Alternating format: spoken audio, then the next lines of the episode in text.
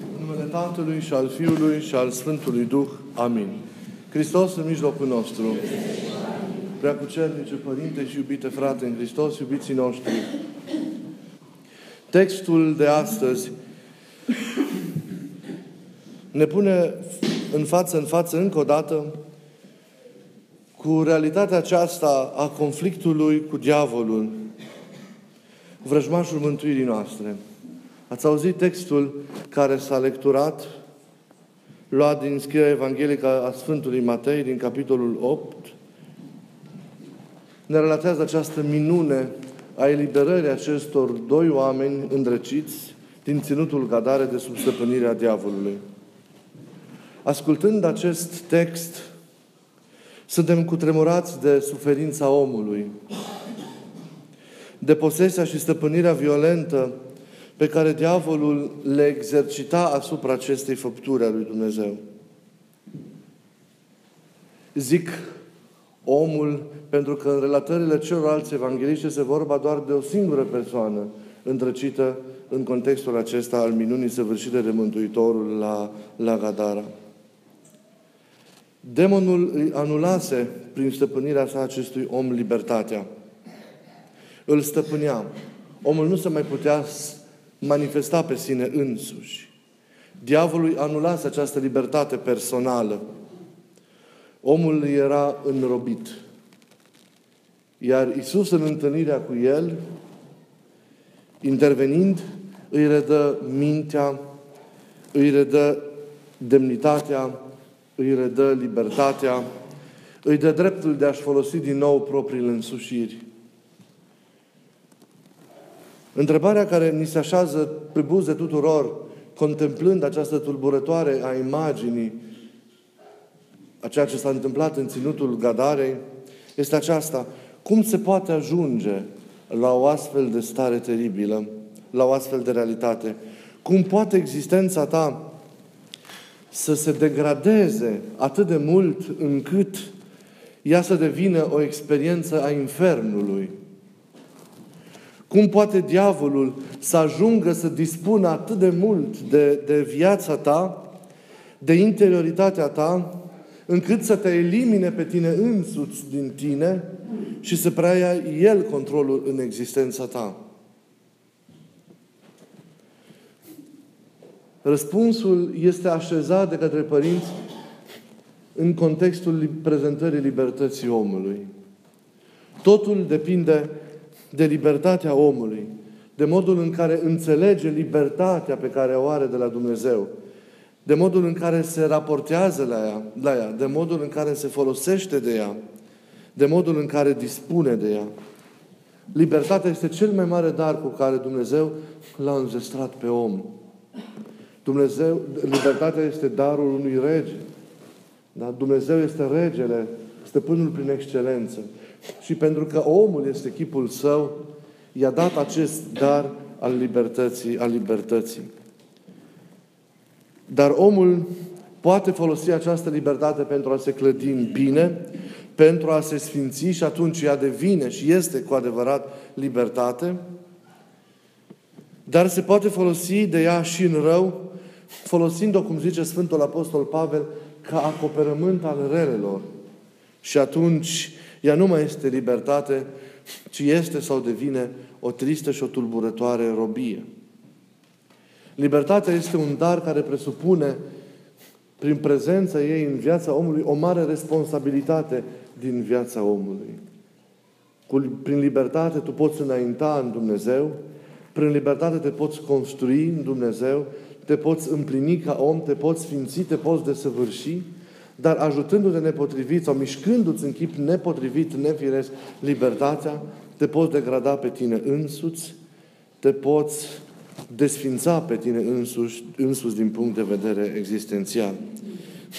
Problema este că atunci când înclină spre rău, omul nu mai surprinde această robie. El este orbit el pierde cumva treptat simțul acesta al realității. E prins într-o mare iluzie. Când începi să înclin libertatea ta înspre rău, să adopți cumva răul, la început așa cu pași mărunți, timizi poate, din momentul acela pierzi simțul acesta al realității. Și intri treptat într-o zonă din aceasta a iluzoriului. Împlinind faptele răului, omul crede în continuare, mințindu-se de fapt pe sine însuși, că el experimentează cumva libertatea. Numai că nu mai are coerent și lucid simțul acesta al realității. Și acesta este primul pas în ceea ce înseamnă degradarea sa și ajungerea într-o astfel de stare delicată ca cea în care au ajuns oamenii din Evanghelia de astăzi. Este un început al tuturor în ceea ce înseamnă degradarea și colaborarea cu diavolul, ajungerea în această robie care presupune, deci, pierderea acestei libertăți pe care Dumnezeu ne-a oferit-o. Și este un pas din nefericire pe care îl trăim și pe care îl experimentăm și noi într-o formă sau alta. Necunoscându-L pe Dumnezeu, nefiind întărit în cele duhovnicești, necunoscând cele duhovnicești, mișcându-și, cum am zis, încetul cu încetul, libertatea sa înspre rău, crezând că împlinește binele, pentru că el nu mai vede răul ca pe rău, ci îl vede din momentul în care începe să se producă iluzia aceea, el vede răul ca pe, ca pe un bine, lăsându-se condus de, Duhul, de Duhul lumii acesteia, în care toate sunt date peste cap, cum vedem, și toate sunt răsturnate și cumva așezate mincinos, omul încetul cu încetul, ne luând aminte la sine însuși și la acest tăvăluc care începe să se întâmple cu el, începe să se piardă și să se pună cumva la îndemâna diavolului. În această stare, omul nu mai are, confu- nu mai are conștiința confuziei în care el trăiește. În lipsa adevăratelor repele, crede că modul în care el trăiește viața este modul firesc. Nici nu știe de diavol. Nu știe de diavol pentru că nu vrea să știe de Dumnezeu. Nici nu are nevoie. Pentru că el își este lui suficient. Și diavolul îl lasă în pace. Hrănindu-l mai departe cu iluzia că trăiește firesc și că răul pe care îl săvârșește într-o formă sau alta e un bine pentru care nu trebuie să răspundă de fapt în fața nimănui pentru că e vorba de libertatea lui. Și mai mult decât atât, îl face să creadă că el însuși, diavolul, nu există. Și aceasta e cea mai mare ispită a lui cel puțin în primul stadiu al vieții dovnicești, să te facă să crezi că El nu există. Dar acesta este doar începutul robiei. E doar începutul robiei. Încetul cu încetul, diavolul vrea mai mult.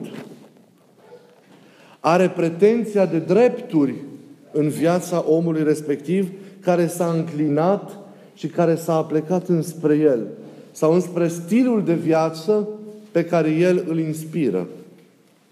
Pentru că așa cum Dumnezeu inspiră modul de a fi, de a trăi dumnezeiesc, așa și diavolul inspiră un fel de a fi decădent, păcătos, care atrage după sine consecințe nebănuite în planul veșniciei. Deci diavolul are deja pretenție de drepturi în viața omului care s-a înclinat înspre, înspre el și îl determină pe om să păcătuiască și îl determină să, să păcătuiască din ce în ce mai mult. Și și acum îl ține legat la ochi, făcându-l să nu înțeleagă ce este păcatul. Și atâția oameni păcătuiesc și ascultă de multe ori aproape zilnic spovedanii în care oamenii nu au conștiința păcatelor.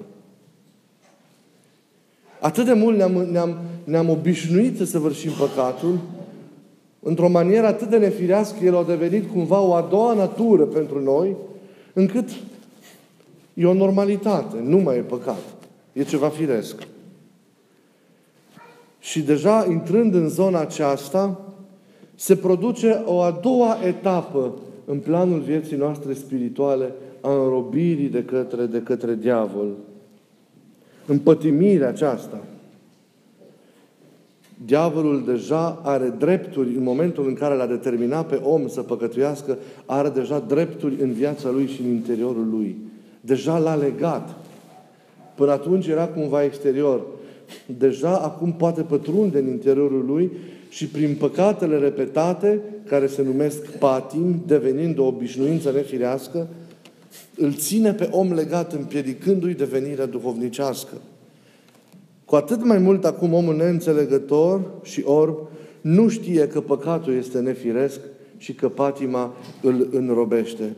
Într-o lume în care Evanghelia, în care morala nu mai există, totul este permis e firesc. Și omul continuă să păcătuiască găsind plăcere în ceea ce face, găsind că e firesc și normal ceea ce face, nu e conștient de ispita care este asupra lui, de înrăurirea puternică pe care diavolul o are continuă asupra lui, pentru că diavolul nu acționează doar în momentul în care ne determină efectiv, în clipa explicită a ispitei, dacă ne determină efectiv să păcătuim, ci omul care este înclinat înspre el este supus unei permanente înrăuriri sau influențe a diavolului în, în, în, în, viața, în viața sa. Ei, găsind despre și neînțelegând că prin uh, găsim plăcere în ceea ce face și fiind într-o astfel de stare, el nu înțelege că prin păcatul său deja i-a dat drepturi ispititorului în viața sa. Îi dă drepturi în viața sa. Și omul devine tot mai vulnerabil. Mândria sa, că diavolul are grijă să-i accelereze, să-i accentueze, să-i, să declanșeze și mândria, mândria sa continuă însă să-l țină într-o stare de orbire, să-i dea impresia că e cineva, că e natural și e firesc cum trăiește. Dar, de fapt, în tot acest timp, el slăbește tot mai mult, se degradează tot mai mult, se pierde tot mai mult, fără ca să-și dea seama de acest, de acest lucru. Și este o situație tragică. Pentru că cu cât înaintez în, în, în robirea aceasta, în împătimirea aceasta, cu atât mai în neînțelegerea asta, cu atât mai mult înaintezi și în orbire. Nu mai înțelegi, nu mai vezi, nu mai înțele- nu, nu-ți mai dai seama ce se întâmplă, ce se întâmplă cu tine. Vedeți cum încetul cu încetul voința omului se anulează. Cum încetul cu încetul libertatea omului este dată la o parte în sensul că el însuși, intrând în acest joc periculos cu diavolul, înclinându-se la început de rest doar un pic înspre el, da? Iată cum în, în, într-o astfel de manieră omul pierde totul și riscă să se piardă pe el însuși. Sunt mulți oameni care vin la spovedanie și spun, da, părinte, eu am păcătuit, am făcut cu tare și cu tare lucruri teribile de multe ori, până în momentul în care m-am întors. Și acum sunt în biserică și mă străduiesc să trăiesc în Hristos. Dar încă mă frâng, încă nu sunt liniștit, încă nu sunt în pacea aia care ar trebui, în care eu ar trebui să fiu. De ce nu sunt? Oamenii, vedeți, au o așteptare din asta că în momentul în care se întorc, toate lanțurile trebuie să cadă și liberarea lor în mod automat trebuie să se producă. Nu, lanțurile slăbesc. Legăturile slăbesc și recuperarea se produce într-o manieră inversă, lentă, în timp, da? corespunzătoare ritmului în care s-a intrat într-o astfel de, de înrobire. Dar răspunsul la întrebarea de ce nu sunt liniștit, de ce încă nu, nu, nu sunt așezat și încă mă simt tulburat, este acela, că diavolul încă are drepturi asupra ta. Pentru că într-o formă sau alta, tu încă mai săvârșești păcatul sau pentru că încă nu te-ai curățat de plin și nu te-ai purificat de cele pe care le-ai săvârșit înainte și care, să știți, nu se duc dintr-un moment, într-un, printr-o rugăciune sau alta, ci prin pocăință, prin plângere, prin lacrimi, prin căință, care durează un timp. Nu tot timpul suntem la maximul acela de intensitate a pocăinței, ca lucrurile să se curețe și să se libereze în noi. Diavolul încă are drepturi asupra noastră. Și noi încă suntem atât de slabi și neputincioși pentru că îi susținem aceste drepturi în noi. Pentru că păcătuim.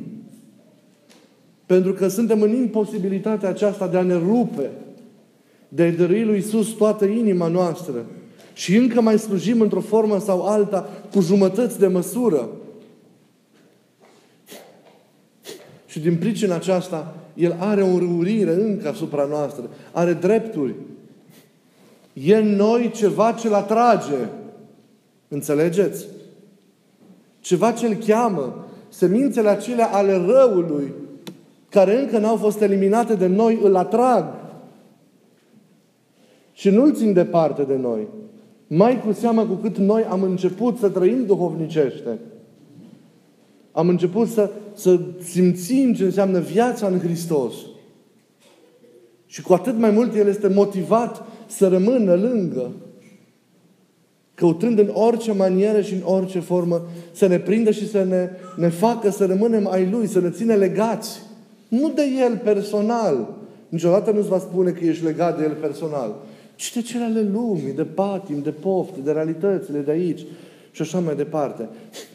Pentru că El îți promite o veșnicie mincinoasă în cele de aici.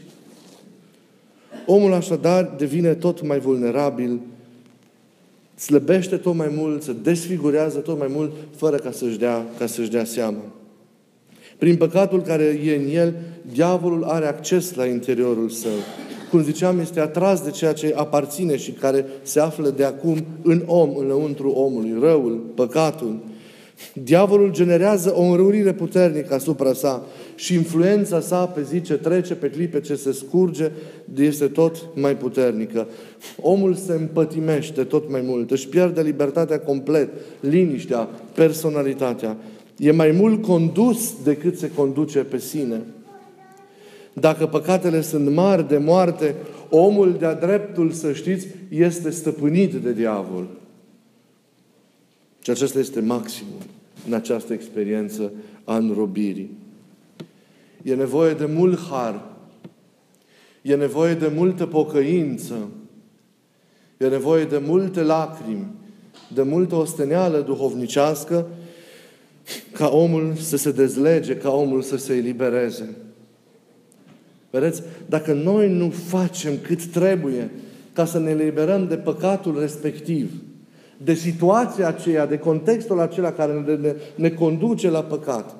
Dacă noi nu facem cât ar trebui ca să ne curățăm pe noi sufletește, dacă noi într-o formă oarecare săvârșim păcatul sau cel puțin cochetăm cu el, îl tolerăm ca prezență într-o formă în noi, chiar dacă nu o împlinim efectiv, trupește, fizic, diavolul încă are, are putere asupra noastră. Pentru că noi, prin această atitudine, îi dăm drepturi. Și mereu vom avea această înrăurire a Lui și această coordonare a Lui. De aceea nu avem liniște de multe ori, de aceea liniștea puțină care o primim și satisfacția în rugăciune se pierde foarte repede, se pierde foarte ușor, pentru că noi lucrurile sunt amestecate. O parte din noi e dată Lui. Și nu-i normal. De aceea nu avansăm. Înțelegeți? E nevoie să conștientizăm acest nefiresc. Această înrobire, această înrăurire pe care El o are asupra noastră. E nevoie să ne mișcăm sufletește, să realizăm că așa nu putem să continuăm. Că în maniera asta nu putem să mergem mai departe. În maniera aceasta nu ne vom zidi în Hristos de săvârșit. Nu vom înfrunta păcatul de săvârșit. Și atunci gândul, aceste legături nefirești, de multe ori neconștientizate de către noi, pe care o avem cu diavolul, Gândul această apropiere și la această familiaritate, repet, de multe ori neconștientizate de noi pe care le avem cu diavolul, trebuie să ne miște, trebuie să ne scuture, să ne clatine, să nu ne dea pace. Acest gând al acestui nefiresc în care noi ne aflăm trebuie să trezească conștiința în noi și să ne determine să ne urnim sufletește, să ne apropiem de Hristos, prin El să intrăm în starea aceasta de, de pocăință.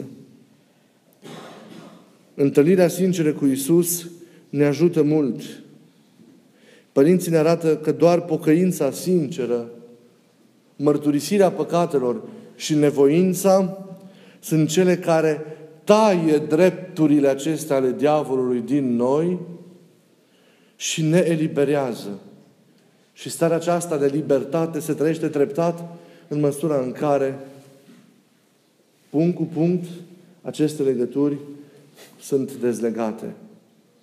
Și în măsura în care înaintăm tot mai mult în Hristos, trăim tot mai profund această libertate pe care noi o avem și pe care Dumnezeu a așezat-o în noi ca să putem trăi profund iubirea Lui și să ajungem la îndumnezeirea noastră, la desăvârșirea noastră.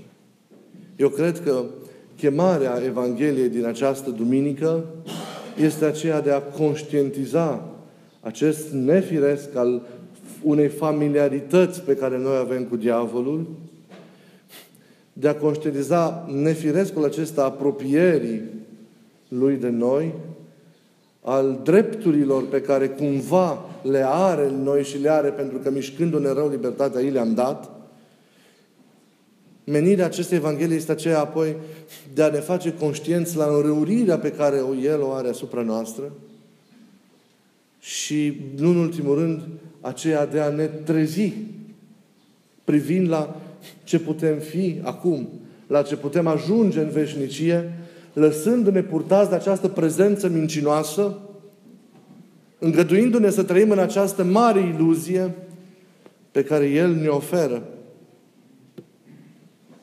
Să ne trezim și să alergăm cu credință și cu dragoste la Hristos, care și astăzi, chemat fiind cu dragoste, cu credință puternică, intră în gadara din noi pentru a dezlega orice legătură a diavolului pe care a pus-o peste viața noastră, pentru a ne atrage la sine și pentru a ne descoperi tuturor adevărata dimensiune a libertății.